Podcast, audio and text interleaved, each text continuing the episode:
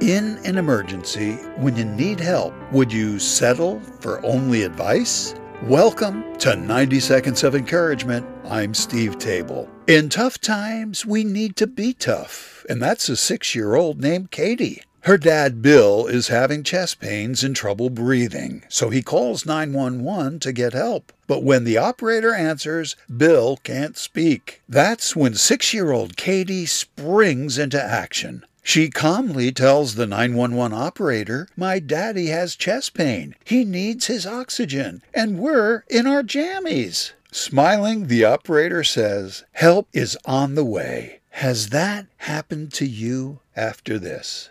My pastor, Brent, says when you call nine one one, do you want advice or do you want help?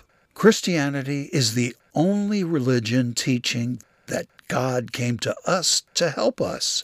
Romans five eight says, "But God demonstrates his love toward us, in that while we were yet sinners, Christ died for us."